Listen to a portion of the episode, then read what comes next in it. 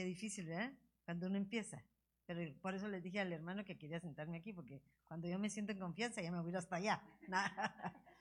Pero, mis amados hermanos, estamos en una época, en una época difícil definitivamente, y apostólicamente creo que constantemente nos están exhortando a que pongamos atención en lo que está escrito en la palabra de Dios. Y cuando nosotros hablamos de la palabra de Dios, lógicamente estamos pensando y creyendo que quien nos habla a través de su palabra es la voz genuina de un Dios todopoderoso, un Dios vivo, que transforma, que cambia y que puede hacer cosas sobrenaturales en nuestra vida. Pero el problema es que muchas veces tú y yo, a pesar de saber que tenemos la palabra escrita, la voz del Señor a nuestra mano, porque muchas veces estamos queriendo escuchar la voz audible y no lo oímos. Queremos esperar revelaciones solo para nosotros cuando ya las revelaciones están escritas en la palabra de Dios. Y muchas veces queremos darle tiempo y el tiempo se nos acaba. Ya no hay oportunidad. No estoy diciendo que viene la gran tribulación, pero estoy hablando que estamos en los últimos tiempos, en la recta final. En la recta final que tanto tú como yo estamos en un proceso en el cual vamos en una carrera y muchos ya estamos cansados. ¿Verdad? Ya nos cansamos. Pero ¿saben por qué? Porque hemos empezado muy rápido. Cuando uno agarra una carrera a toda velocidad, ya las últimos tres cuadras uno va como que ya los pies ya no aguantan, ya hasta el tenis te pesa. Y entonces estamos en ese momento. Pero me llamaba la atención algo porque cuando nosotros aprendemos a ser guiados por la voz del Señor, no solamente somos edificados nosotros como personas, sino también edificamos nuestra casa. Porque aquel que es obediente a la voz, lógicamente va a traer bendición.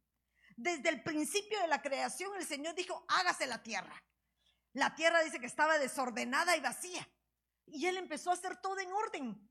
Entonces, cuando uno escucha la voz del Señor, lo que provoca en su vida es orden. Miren eso. Porque venimos del desorden.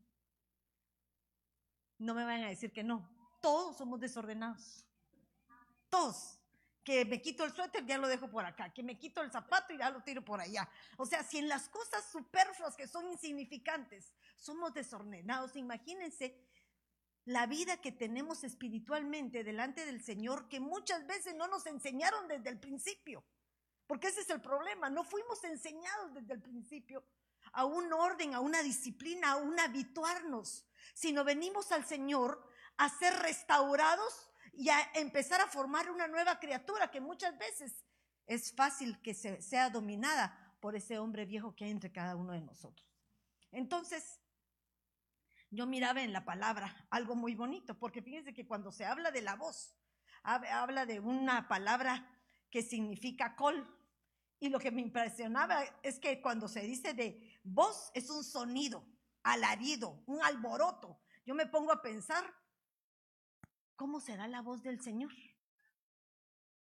Si cuando se dice la voz es un alboroto, cuando tú gritas, algunos se quedan como sordos. Cuando no hablas, otros quieren que tú extiendas tu boca y hables y exprese lo que necesitas. O sea que la voz del Señor debe ser como un estruendo, algo sobrenatural. Creo que el Salmo 29, si no estoy mal, nos habla de cómo es la voz. Dice que puede destruir puede abrir, puede romper. ¿Qué no puede hacer la, la voz del Señor? Pero yo no les estoy hablando que Él venga y nos grite aquí a nosotros, sino estoy hablando cuando tú y yo le ponemos fe a esa palabra que tú lees, a esa voz que está escrita, pero que tiene poder cuando tú crees.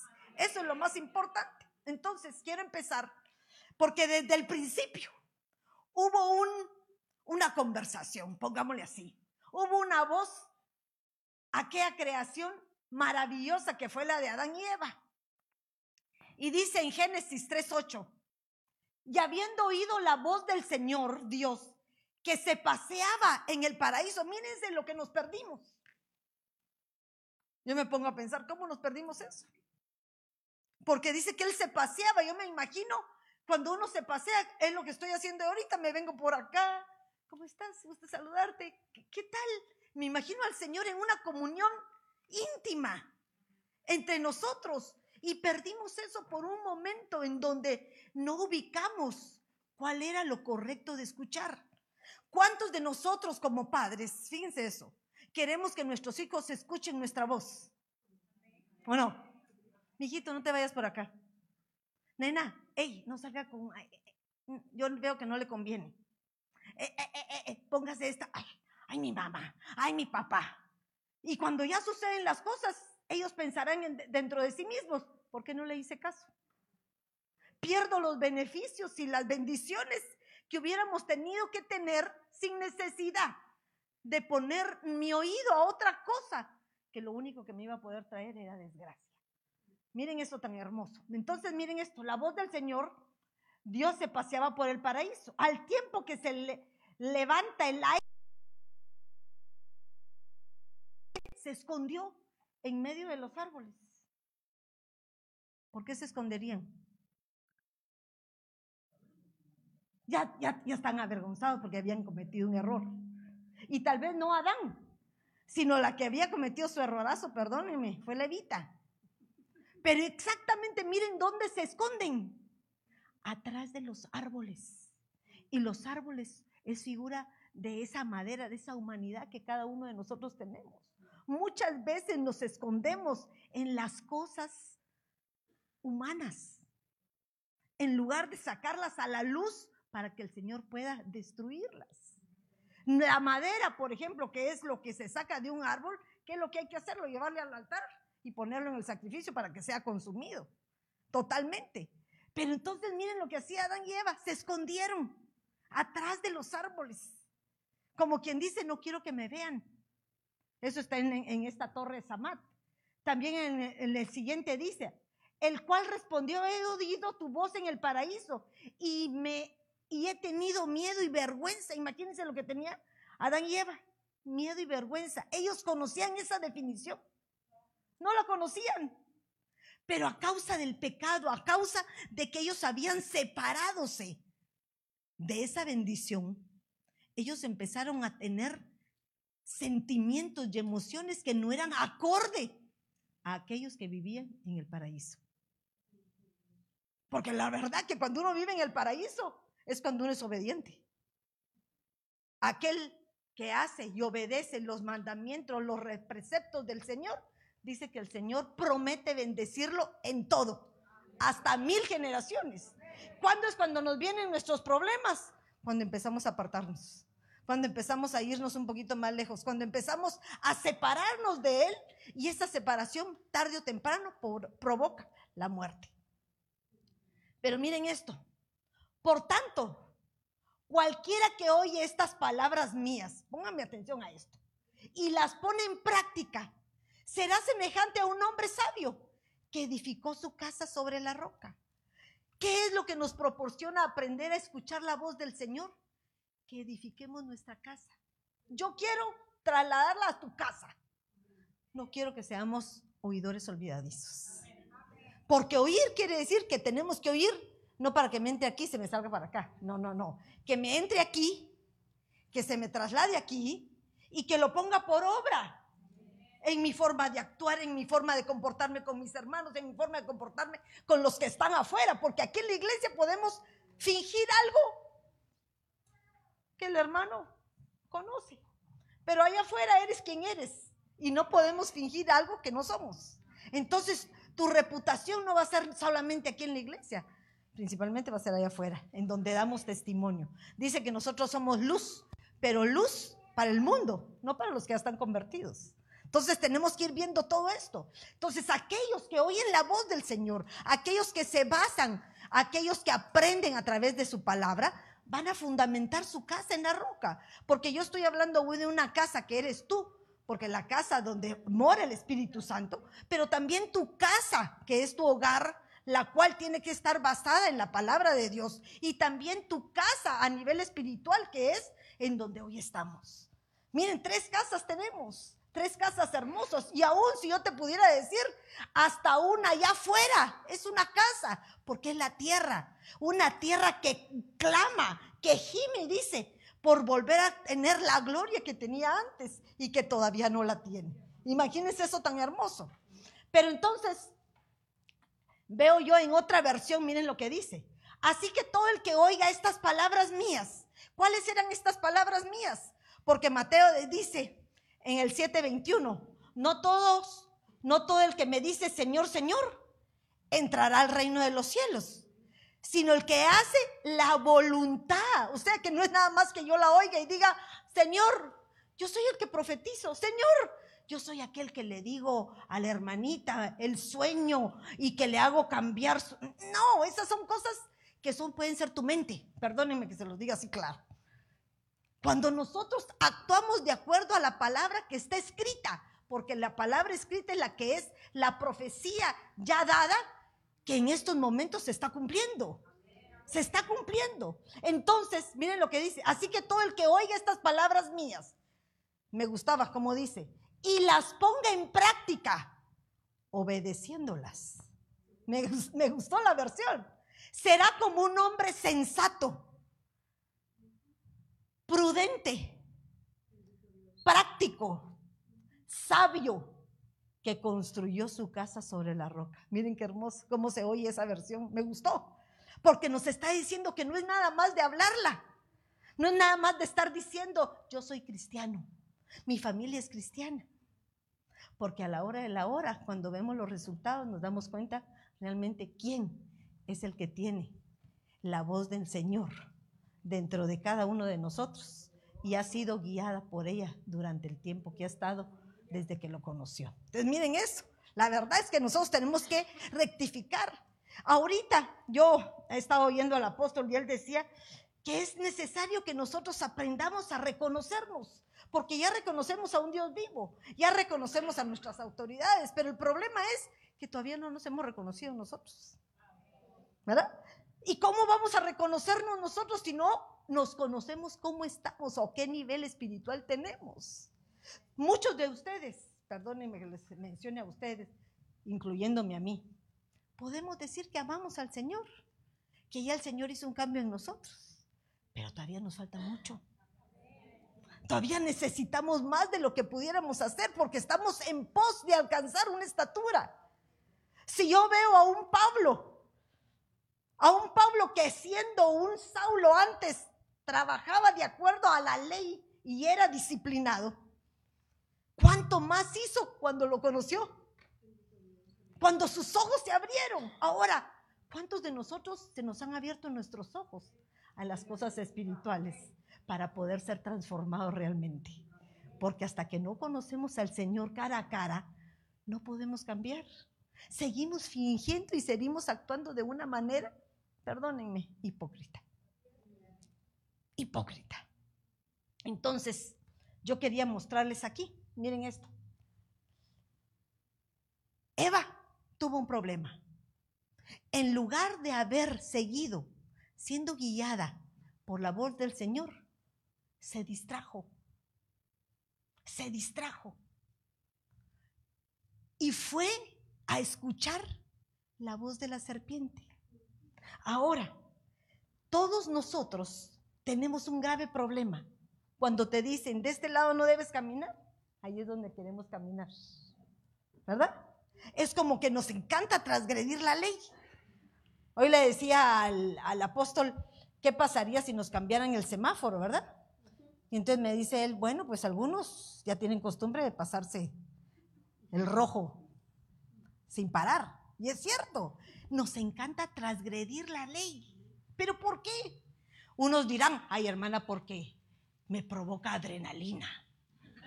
¿Verdad? Porque esas son las excusas que el, el ser humano dispone. Pero exactamente no es eso, es porque no estamos acostumbrados, no estamos habituados a tener ciertas reglas, ciertas disciplinas, ciertos hábitos, porque no fuimos enseñados. Ahora, pero tú y yo en Cristo, nos toca aprender a ser disciplinados. Pero ¿y para qué, hermano? Porque tienes hijos, porque tienes nietos, porque te toca ahora ser guianza de otros. Y si tú no aplicas la palabra primeramente en ti, difícilmente los tuyos van a seguir el mismo proceso. Si yo no sé hacer una cama, Miren, miren lo sencillo. Si yo no sé hacer una cama, sino solo doblo mi chamarrita para evitarme la fatiga, ¿creen ustedes que nuestros hijos van a aprender a hacer la cama? Nunca. Siempre van a doblar las chamarritas. Pero si tu papá y tu mamá te enseñaron hacer la cama, que tienes que poner primero la sábana abajo, y luego una sábana encima, meterla bien en las orillas hasta hacerle el doblez a y por haber la chamarra, la gruesa y luego el cobertor. A la tanto proceso ya hasta me cansé. Pero de verdad, pero así era antes. Antes era un ritual, pongámoslo así, pero que te obligaba a ser disciplinado en esas pequeñeces que a lo largo iban a provocar en tu vida mantener cierta disciplina para que los tuyos pudieran continuar con los mismos aprendizajes que tú aprendiste. Y estamos hablando del hecho de una cama. ¿Y qué me dicen? Si les enseñas a tus hijos a saludar. O sea, ya se te olvidó. Buenas tardes, con permiso. ¿Cómo amaneció? ¿Me permite? Cuando uno está en un pueblo chiquito, todo el mundo se saluda. Hola, ¿qué tal está? Doña Chonita, ¿cómo le va?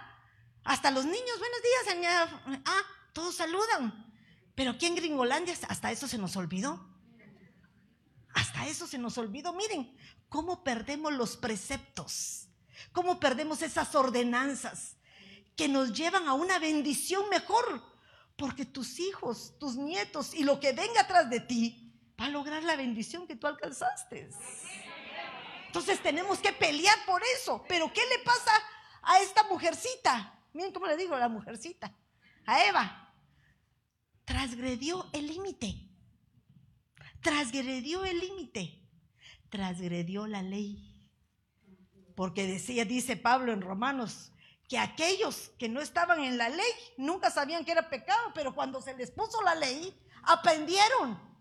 Aquí hay limitantes, hay límites que tenemos que aprender porque a veces no nos enseñaron. No nos enseñaron. No sé si se recordarán, pero en muchas ocasiones tal vez no nos enseñaron ni siquiera cómo agarrar un tenedor. Miren esa insignificancia. Y como no lo sabes hacer, no se lo enseñes a tus hijos. Y si a ellos les toca comer con reyes y sacerdotes, ¿cómo lo van a hacer si no les has enseñado? Se te olvida que la voz del Señor hasta eso nos enseña. Nos dice a dónde vamos a llegar. No vas a llegar a ser como tú, ellos van a llegar más allá de lo que nosotros hemos llegado. Eso espero, eso espero.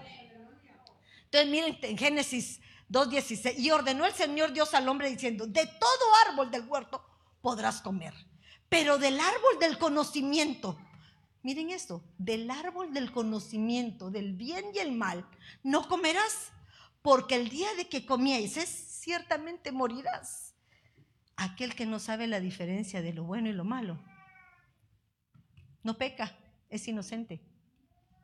Pero tenemos que poner límites. Al niño le dices, hey, no vaya a meter el dedito allá, en el enchufe. ¿Qué es lo primero que llega el niño? Ahí va, a tratar de... Hasta que no, se da una electrocutada, no entiende. Tenemos que probar siempre. ¿Por qué no nos dejamos advertir sin probar lo que pudiera pasar? Nos cuesta entender eso, pero la palabra, yo creo que muchas veces nos advierte anticipadamente de los peligros. Y aquellos que hemos pasado ilesos decimos gracias Señor, porque veo la caída de otros pero yo todavía no he caído. Miren qué hermoso. Entonces uno va en pos de. Dios le hablaba a Adán por mensajes personales. Adán sabía cómo se escuchaba Dios, pero ella cometió un error. Y miren cuál fue su error. Me llamó la atención estas partes que les puse de colores. Y la serpiente dijo a la mujer, ciertamente no moriréis. Pues Dios sabe que el día de que comiese serán abiertos vuestros ojos, por supuesto. Y seráis como Dios, conociendo el bien y el mal. Cuando la mujer vio, ah, lo primero que hizo fue ver. Y tú y yo cuando anhelamos algo, lo primero que hacemos es vemos. Y aquella porque tiene e, esa bebida que ah, la hace hasta, hasta le raspa. La Coca-Cola, qué rica pero el que no la ha probado no la desea. ¿verdad? Igual que un dulce. Si a un niño no les das dulce, no quiere comer. Dale a probar uno. Y se perdió. ¿O no? Miren esas insignificancias. Un dulce, algo que le es placentero al gusto, a sus sentimientos, a todo aquello que es instintivo en el ser humano, que el Señor lo ha guardado para que surja en el momento que es necesario, no antes de tiempo. Entonces, cuando la mujer vio el árbol, que era bueno para comer y que era agradable a sus ojos, no solo lo vio, lo sintió agradable, dijo, ay, pero qué buenote. Hablo en, en doble comisión, diría uno, ¿verdad? Cuando vemos lo que no tenemos que ver. Varones, mujeres, igual, porque cualquiera puede tener debilidad en sus ojos. No es nada más verlo, porque uno va caminando y ve. Pero cuando ya lo ve y le es agradable, empieza nuestra transgresión.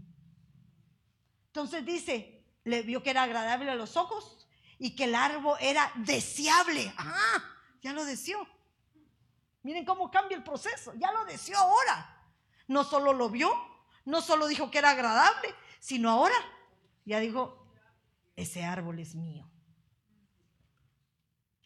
Cualquier parecido es pura coincidencia. Para alcanzar, tomó de su fruto, miren ahora, lo tomó. Y luego lo comió. Pero lo que me impresiona a mí, lo último es, lo dio. El problema es que cuando tú pecas, quieres hacer partícipe a otros de tu pecado. Y se convierte en una enfermedad que se contagia. El pecado contamina. Contamina. El pecado contamina. Entonces tenemos que ser cuidadosos porque cuando solo estamos en, en que lo vimos, ay, lo veo, no, no me interesa porque la palabra dice que no. Entonces sigo adelante. Cubro mis ojos. Huyo del pecado. No espero a ver qué diga, ay, qué buenote, qué rico. Ay, no, no, no. ¿Verdad? Porque muchas veces nuestra mente nos hace pecar más que lo que podemos ver. Y eso le pasa, lo mismo les pasa a tus hijos. ¿Qué es lo que tienen ahorita en tus manos? Su teléfono. Miren esto. ¿Qué ven en el teléfono? ¿Cuántos saben los chicos de teléfono? Nada, hermana, apenas. No, los que no sabemos nada somos nosotros. Pero ellos saben el revés, el derecho, y van aumentados. El problema que se les están abriendo los ojos a cosas que no están para su edad. Y en esa inteligencia sobrenatural que tienen nuestros hijos, porque la tienen. Ellos nacieron dotados de una inteligencia diferente.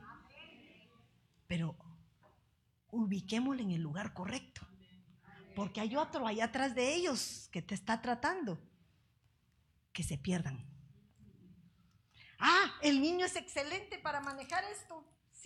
Buenísimo, cómo toca todo, hace de todo, porque imagínense un niño, está mejor que nosotros. El problema es el siguiente, que en una de esas tocaditas apacha un lugar fuera del lugar y le viene uno de aquellos visitantes que no tendrían que venir páginas fuera del lugar que para ti son caricaturas. Pero porque no te has detenido a ver qué realmente es lo que se les presenta. Yo en mi vida o en mi época jamás había visto cosas tan espantosas de muñequitos. De muñequitos. Increíble. Por eso les decía, ¿qué guianza estamos teniendo en nuestra casa? ¿Qué voz estamos escuchando? ¿La voz del mundo que no nos da esperanza o la voz de Dios en donde nos pide un esfuerzo? El seguir perseverando por lograr salvar lo que nos pertenece. Creo que todavía tenemos oportunidad. Tú y yo podríamos pensar, hermana, pero si ya mis hijos están grandes, pero vienen tus nietos. Vienen los hijos de tus hermanas en la iglesia. Ay, hermana, pero esos no son mis hijos. No, que te preocupen. Nosotros tenemos que preocuparnos por todos. Cada uno de nosotros somos parte del cuerpo de Cristo. Y esas partes son importantes una para otra.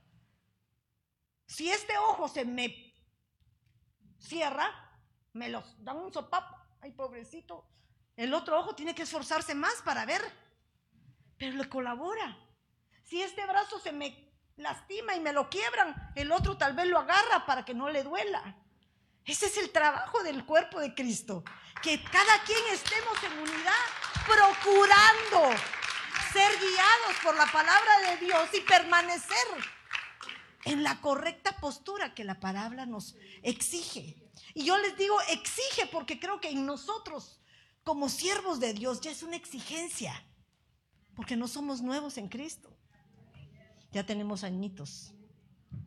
Ya no, estemos, ya no estamos para que nos den lechita. Ya no estamos para que nos digan, nene, ¿qué? ¿Cómo quiere? No, no, ahorita ya hay una exigencia. Porque tu carrera está por finalizar. Por finalizar. Perdonen, voy a tomar un traguito de agua. Entonces, nuestra humanidad tiende a querer manejarnos antes que las cosas espirituales. Se recordarán ustedes lo que dice Pablo en, en Romanos, ¿verdad? Las cosas que quiero hacer, no hago.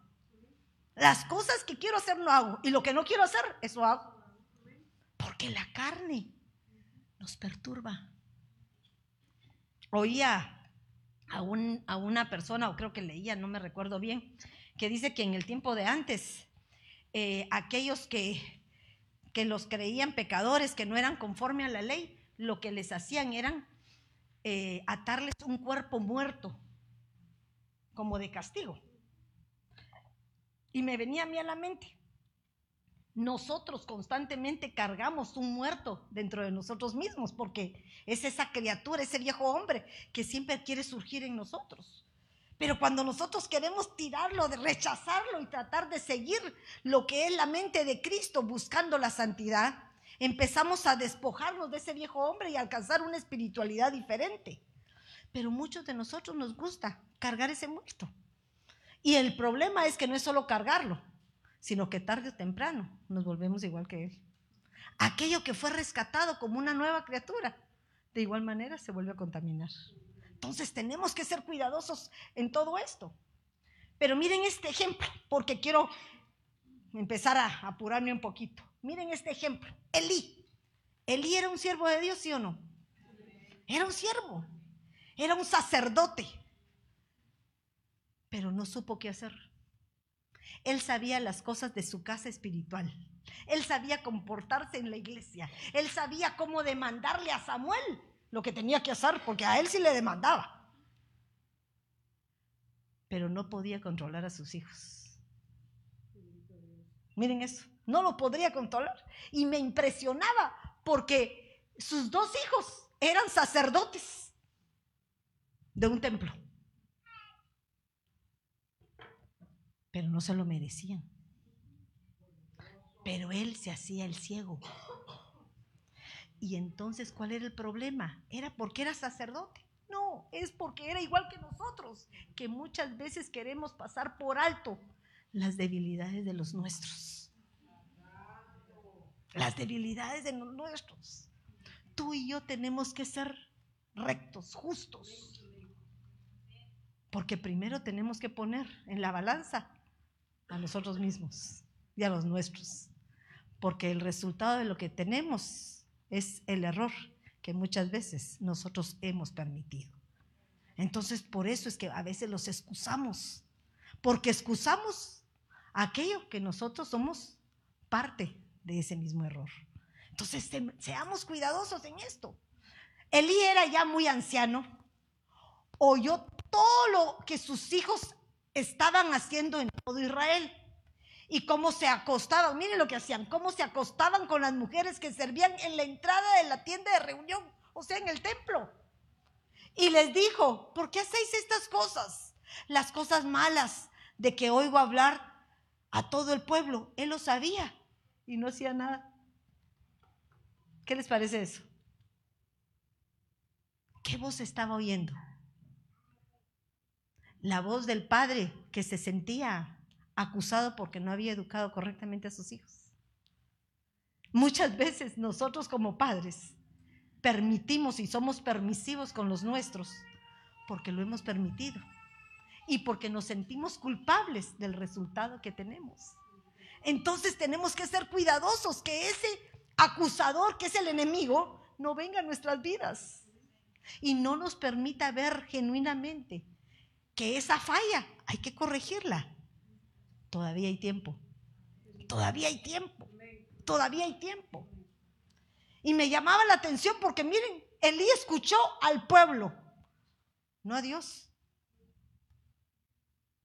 Cuando era tiempo de corregir, no fue lo suficientemente exigente para corregirlo. Se le pasó el tiempo. Ahora, yo les puedo poner el ejemplo, por ejemplo, de un Sansón. ¿Qué le pasó a Sansón? ¿Era un elegido, sí o no? Sí, mal educado. ¿Por qué? Por sus papás. Le permitieron hacer lo que él quería. Ahora, bíblicamente el Señor nos está hablando con ejemplos. ¿Qué estamos haciendo nosotros con los nuestros? ¿Qué voz estamos escuchando? ¿La que nos conviene?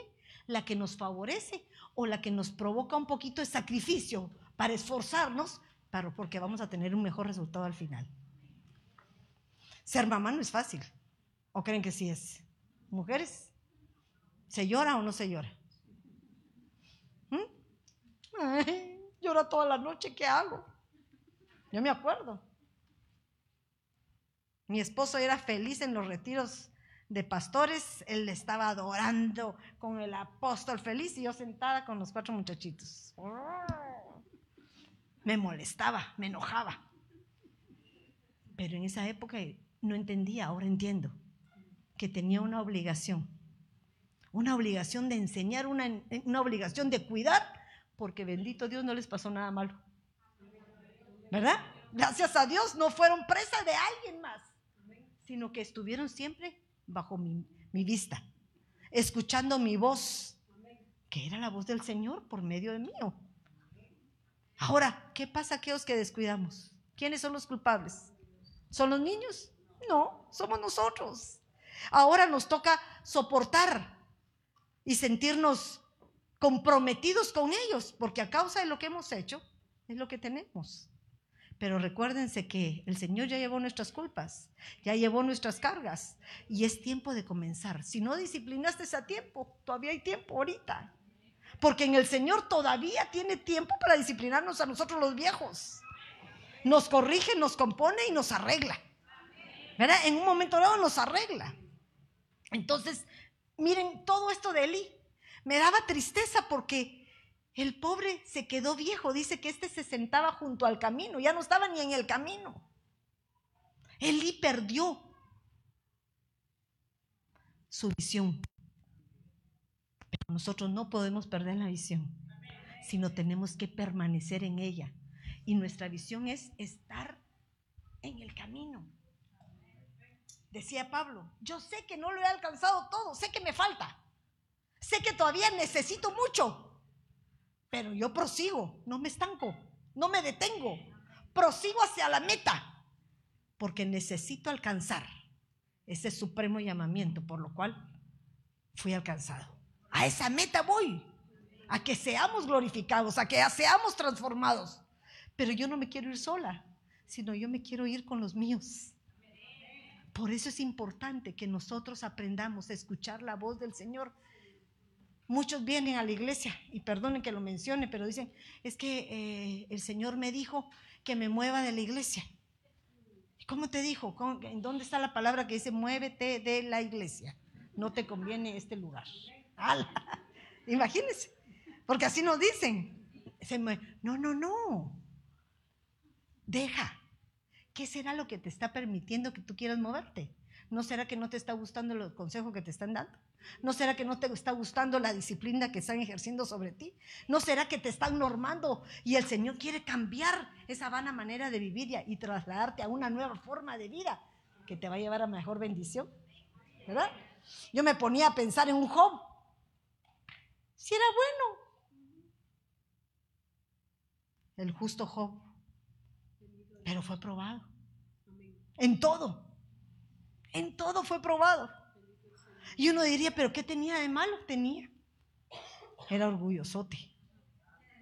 ¿Verdad? Era orgulloso porque dicen, hay un momento que dice, estos que hoy se burlan de mí, eran hijos de aquellos que yo no los sentía ni siquiera aptos para estar con mi ganado. ¿Qué les parece? O sea, los menospreciaba. Estoy parafraseando lo que decía, pero él miraba cosas que no debía. Su actuación era de orgullo. Y a veces es necesario que el Señor nos mande a lugares en donde nos exigen, nos norman y nos enseñan nuevas formas de vida para poder ser realmente esa criatura que el Señor le dio la oportunidad de nacer nuevamente. Somos como niños. Yo me ponía a pensar cuando se dice ahora, eh, soy una nueva criatura en Cristo. ¿Cómo se ve esa criatura? Es como un niño chiquito, que tenés que agarrarlo de la mano, tenés que limpiarle sus suciedades. Pero hay un momento que empieza a caminar, va, vaya solito, se va a caer, pero vuelve a caminar. Conforme vamos caminando, vamos adquiriendo nuevas costumbres. Y esas nuevas costumbres, ya en Cristo, nos van a llevar a una novedad de vida, a una bendición en la cual vamos a ser guiados por la voz del Señor, la voz de su palabra. Pero miren a Elí, no lo hizo. Permitió que sus hijos se perdieran. Ahora yo me pregunto, Samuel fue un buen sacerdote. Las cosas espirituales fueron bien engendradas en él. Pero a nivel terrenal fue un mal padre. Igual que Eli. La costumbre de lo que vio es la costumbre de lo que enseñó. Miren eso. No solo en lo espiritual, también es lo que nosotros estamos habituados en nuestra vida diaria para trabajar. Entonces continúo porque se me pasa el tiempo. Entonces miren lo que le dicen a Samuel. Por tanto, el Señor Dios de Israel declara, ciertamente yo había dicho que tu casa y la casa de tu padre andarían delante de mí para siempre. Miren qué lindo lo que le dice el Señor. Pero ahora el Señor declara, lejos esté esto de mí, porque yo honraré a los que me honran y a los que me menosprecian serán tenidos por poco. Ahora, este era un siervo de Dios, un sacerdote de la casa. ¿Cuánto más nosotros, mis hermanos? ¿Cuánto más nosotros tenemos que dar esa mía extra? Para agradarle al Señor, ser honestos con nosotros mismos y declarar que hay fallas todavía en nosotros que tenemos que cambiar.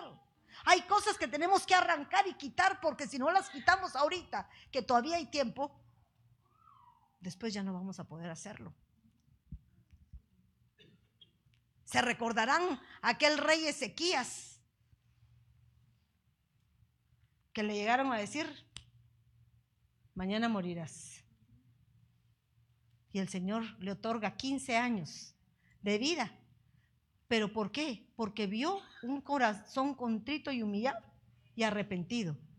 Pero le dijo, arregla tu casa. Y no lo hizo. Ahora Dios nos da oportunidades. Y en esas oportunidades hay que arrebatarlas. Hay que arrebatarlas. Y como quien decía yo, miren este, un Moisés que fue llamado como libertador. ¿Era apto? Tal vez no, porque dice que era tartamudo. Pero lo hizo. No solo sacó a su familia adelante, sino sacó a todo un pueblo. Un Noé, no sé si me lo pasé, pero un Noé, creo que aquí estaba, o no, no, me lo pasé, o no me lo pasé. Pero un Noé que estaba en el tiempo como hoy estamos viviendo, ¿o no? Noé estaba en un tiempo de corrupción esos cambios que hoy están ejerciendo en este mundo. ¿Y qué le dijo el Señor? Tú y tu casa, prepara un arca. Tú y tu casa, preparemos un arca. Esta es nuestra arca, la casa de Dios, tu familia. Prepara tu familia para irnos, porque el Señor viene pronto. Pero tenemos que estar separados de las cosas de afuera, juntamente. Miren a Moisés, entonces dijo Moisés, me, acercaré ahora para ver esta maravilla. Miren cómo tenía el Señor el contacto con el Señor. Lo acercó a la zarza y quería verlo, pero él escuchaba su voz. Él podía escucharlo. Tenía una, una intimidad.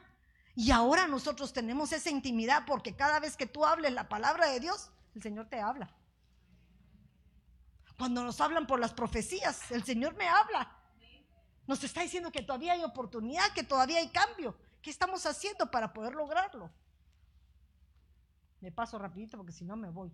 Miren Noé, se aferró a la voz del Señor. Eso me encanta. Aferrarse quiere decir, no me separo.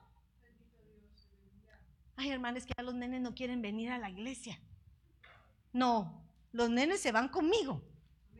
Pues si tienen 10 años, 8 años, hazlos que se sientan parte de la casa donde tú vas. Al niño se le acostumbra, el niño tiene que sentirse que este es su segundo hogar, que cuando salga de aquí llore en lugar de querer irse. Miren eso, qué lindo sería. El problema que los niños quieren quedarse y las que se quieren ir son ustedes. ¿Verdad? Porque a veces eso no sucede. Eso no sucede. Tenemos que estar conscientes de lo que estamos trasladando en los nuestros.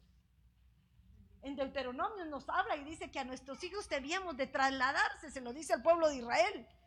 Los mandamientos, sus preceptos de día y de noche, cuando se levante, cuando se acueste, cuando coma, cuando desayune. Pero no es que les esté repitiendo la palabra, sino es por medio de tu testimonio que empezamos a lograr que la persona cambie.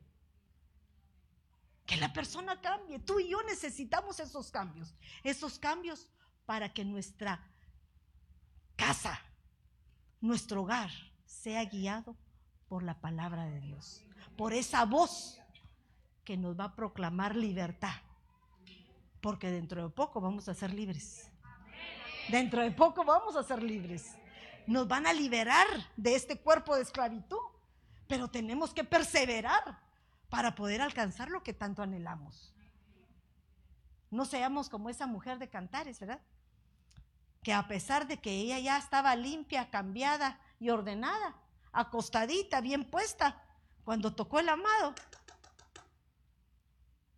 mi amada,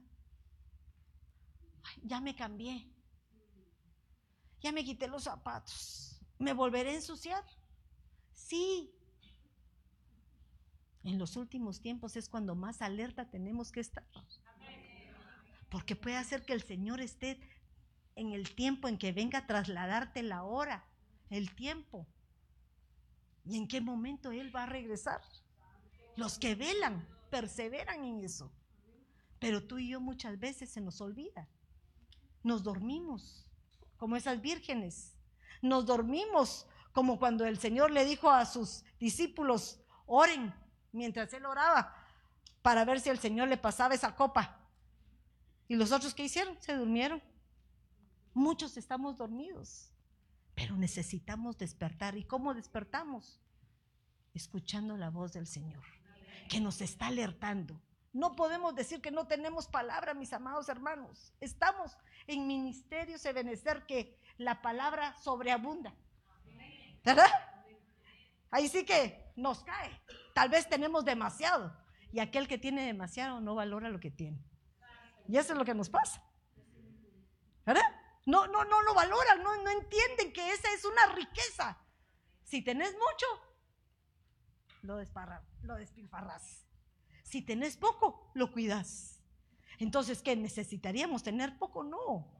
Sintámonos felices que el Señor nos ha puesto en un ministerio de revelación.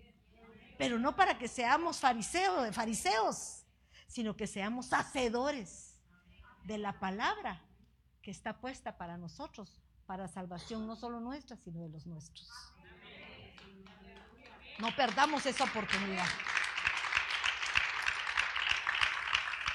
Miren esto, su familia fue salvada al escuchar la voz de Dios. La voz salva familias. Pero no les estoy hablando la voz audible, por favor, la voz es la que está escrita. La voz está puesta para que nosotros pongamos atención y lo pongamos por obra. Hay una palabra que, que el Señor le dice al pueblo de Israel, que le dice, oye, oye Israel. O sea, oye, con entendimiento. Porque cuando uno oye con entendimiento, se te hace rema lo que escuchas. Nadie puede hablar poner por obra algo si no lo entiende. Es difícil. Miren esto. El peligro aquí era la voz del sistema corrupto alrededor que se movía de otra manera. Eso estamos hablando de no y nosotros lo estamos viviendo ahora con un sistema corrupto. Hoy veo la, ¿cómo se llama esto? La campaña de, ¿cómo se llama nuestro antiguo presidente? Trump. ¿Han visto la campaña? Lo increíble es que yo les apuesto que la gente lo mira y dice, ay, este tan, tan anticuadote. Prefieren vivir la manera que estamos viviendo ahorita, aceptar un cambio que puede traernos bendición. Miren eso, así es el humano, porque el humano busca la libertad. La libertad que se va a convertir en un libertinaje. Y ninguno de nosotros peleamos por eso, porque creemos, que entonces ya no nos van a dar papeles a los latinos, que ya no van a hacer cosas superfluas. Si tú has estado aquí sin papeles y has respetado las leyes de este país, la ley no se te mete contigo. Porque la realidad no. Yo me recuerdo que yo estuve 20 años tal vez sin papeles. Nunca metieron un ticket, nunca me paró la policía, bendito Dios. Y nunca me llegaron a sacar a mi casa. Entonces, ¿qué quiere decir? Que el gobierno sabe dónde vives, sabe quién eres, qué haces, cómo trabajas. Pero si tú haces todo bien delante de los ojos del Señor y delante de la ley de este país, el Señor te guarda. ¿O no? Nos guarda. Busquemos cosas que nos conviene a nuestra futura generación, no lo que nos conviene a nosotros, porque si no nos convertimos como el rey Ezequías, que quería la misericordia del Señor para él, pero se le olvidó, se le olvidó los que tenía atrás. Exacto. A, menos en mi tiempo voy a tener paz. Imagínense, muchos de nosotros, ay, gracias a Dios yo no viví eso. Ah, pero tú no viviste. Si los que vienen atrás, ¿qué van a vivir? ¿Qué vas a hacer si se te presenta un hijo diciendo que ya no es niño o la niña ya no es niña? ¿Qué vas a hacer? Ay, hermana, pues lo acepto. Es mi hijo, por supuesto. No podemos decir que no. Pero estás permitiendo el pecado antes de poder venir y decir no. Dios nos da las oportunidades para que nosotros tomemos decisiones. Y en esas decisiones está nuestro error. ¿Qué era esa generación que vivía con Noé? Pervertida. ¿Y por qué él no se contaminó? Porque él se apartó. Un 1% del 100%. Era una familia de toda la humanidad, imagínense. Ahora, si yo me pongo a pensar, el Señor no será que tarde en venir porque nos está dando la oportunidad a nosotros. ¿Verdad? Nos está dando la oportunidad. Tiene misericordia, como lo hizo con Nínive. Que se arrepienta. Le agregó tiempo de vida por aquellos que todavía están peleando por ser mejores. Porque yo quiero dejar aquí un buen legado. Un legado con una simiente firme, cimentados en la roca que escritos. Sin confusión en que la doctrina está por acá o por allá, no, que esto es permitido, no, en donde es, como dice la voz del Señor, en rectitud, en paz, en justicia y en su perfecto amor que prevalece por todos los tiempos. Entonces, hay muchos más me ponía a pensar en Saulo y en Pablo. Saulo, que era un fariseo de fariseos, pero a pesar de ser un hombre de la ley, cuando cambió, cambió con la misma disciplina que cuando era fariseo. Todo lo bueno que él tenía como normas morales lo trasladó ahora a un siervo de Dios con una visión diferente. Pero miren a este otro, ¿qué les parece Jonasito? Que a pesar de oír la voz del Señor, no quería, no quería. Siempre estaba en contra de él. Le decía que fuera allá, él iba al otro lado contrario. Habemos muchos en la iglesia que somos Jonases. Mijita, sujétate a tu marido.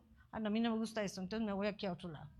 Marido, amada a vuestras esposas. Ah, no, eso no me. No, a mí mi mamá me enseñó otra cosa. No, hagamos caso de lo que dice la palabra, porque eso te va a traer bendición.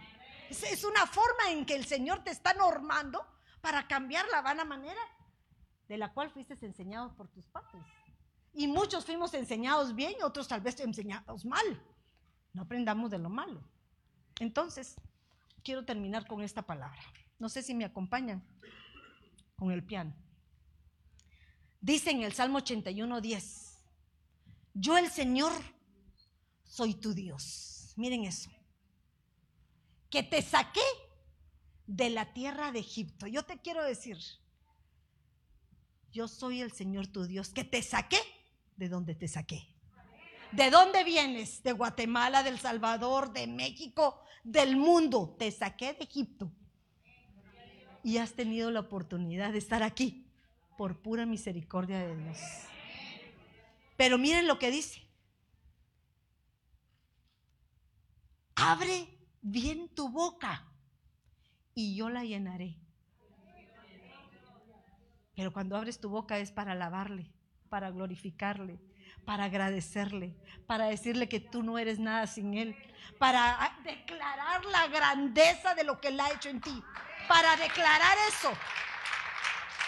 Pero miren cómo nos conoce el Señor, que dice lo siguiente, pero mi pueblo no escuchó mi voz, no me obedeció. Por eso los entregué a la dureza de su corazón para que anduvieran en sus propias intrigas. El Señor se cansa.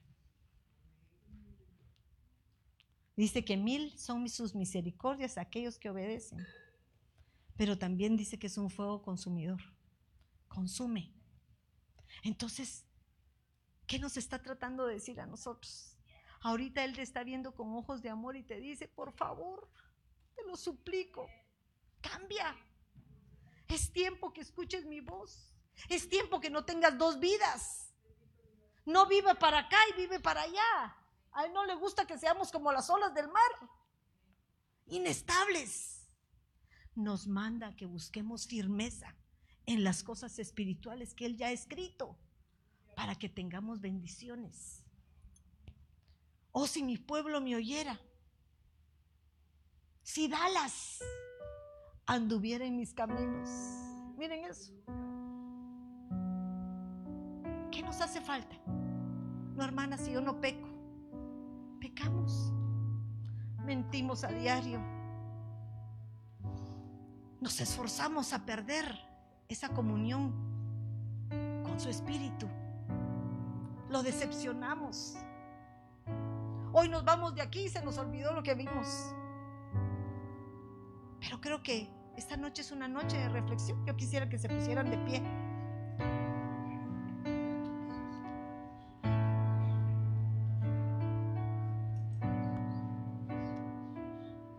Si tan solo, dice la palabra esta, si tan solo lo oyera, si tan solo escuchara su dulce voz, Él haría todo por ti.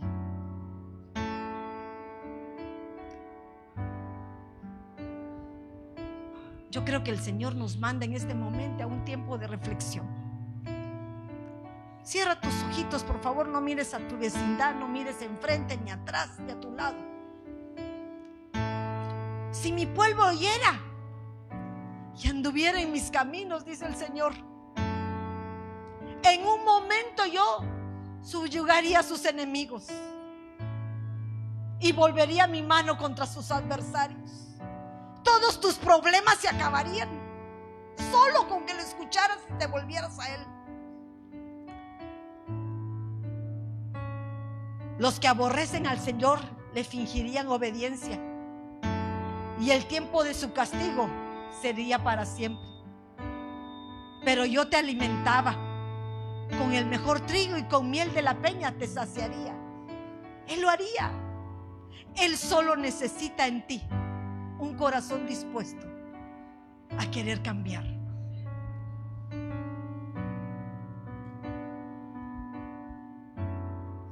Yo creo que esta noche es una noche en la cual el Señor te manda, nos demanda a cada uno de nosotros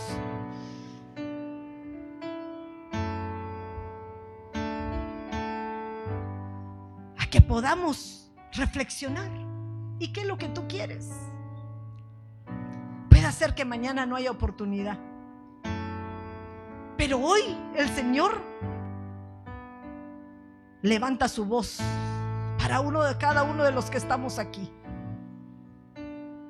Si escucharas mi voz y anduvieras en mis caminos y obedecieras, yo te daría lo mejor. Levanta tu voz y dile, Señor, hemos fallado delante de ti.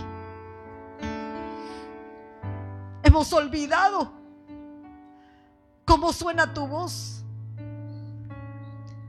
Hemos olvidado y ya no reconocemos cuando tú nos hablas. Yo te suplico, Padre amado, que tu bendito Espíritu hoy nos inunde a cada uno de los que estamos aquí, Señor, con tu bendita presencia. Hoy venimos extendiendo nuestra voz, clamando, declarando la necesidad que tenemos de poder oírte, de poder suplicarte una vez más que tu bendita misericordia prevalezca con nosotros. Que puedas extender tu cetro y puedas conceder una oportunidad más.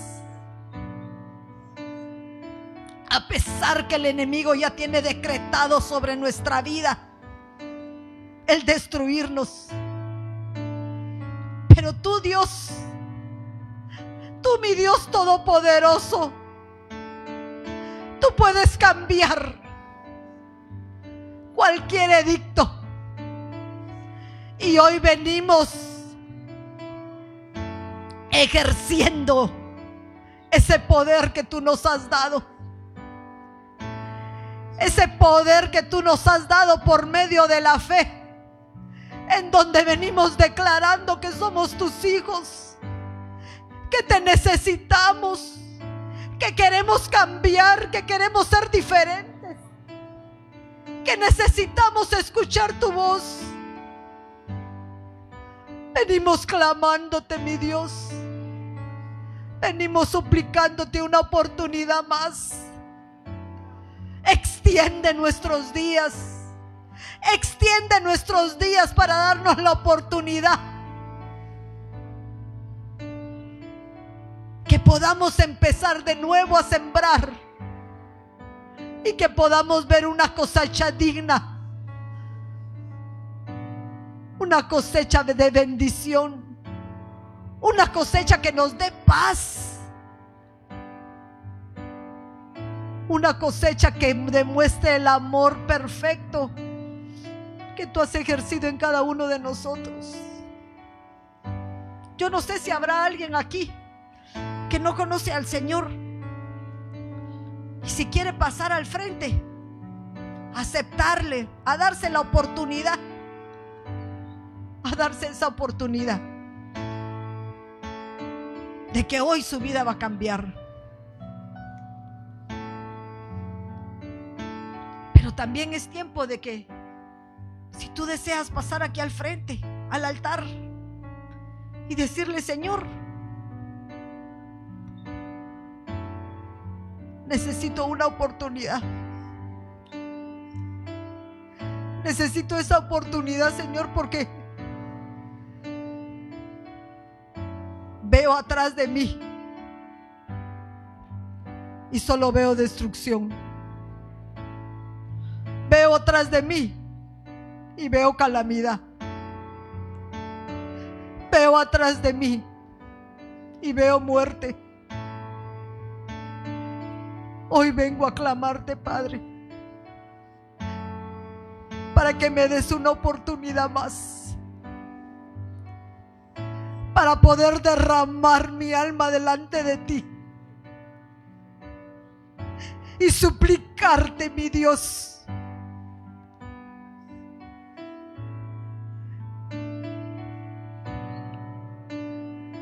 esa voz que puede cambiar el desorden por orden, que puede definir las tinieblas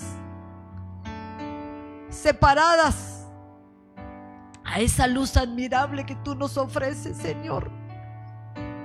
Quiero oír tu voz, mi Padre. Quiero suplicarte que no nos abandones. Que una oportunidad más puedas extender tu cetro delante de nosotros. Hazlo, mi Padre. No permitas que mi corazón de carne se convierta nuevamente en un corazón de piedra. Haz que yo pueda cambiar Haz que yo pueda sentir tu presencia. A pesar del sufrimiento, a pesar de las pruebas, a pesar de las dificultades, a pesar de las oposiciones, yo sepa que tú estás conmigo. Yo sepa que tu voz siempre me da palabras de aliento. Me da palabras de fortaleza me endulzas con tu dulce voz para decirme un poco más. Que pronto termine esta prueba. Que con todo esto, Señor, yo me hago una contigo. Que en este sufrimiento, que en esta prueba, en esta dificultad que por mí misma no puedo, Señor. Sé que estás fortaleciéndome Sé que me estás cambiando. Sé que me estás normando. Sé que me estás disciplinando. Y agradecido estoy contigo, Señor. Agradecida estoy. Activa hoy mi oído, Señor. Activa el oído de cada uno de los que están aquí presentes, Padre para que no sean oidores olvidadizos, sino hacedores de tu palabra, mi Dios. Hacedores que se les olvida el pasado y empiezan un presente poderoso, esforzándose, perseverando y permaneciendo firmes hasta tu venida, mi Dios. Yo te lo suplico, Padre. Te lo suplico, mi Dios. Sé que puedes hacerlo.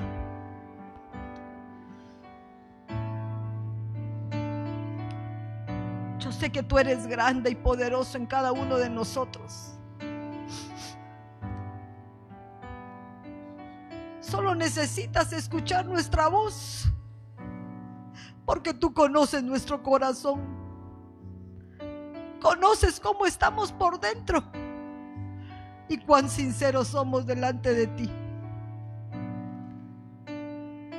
Conforme la intención del corazón de cada uno sea hecho para que podamos ser transformados y edificados conforme a tu presencia, Señor.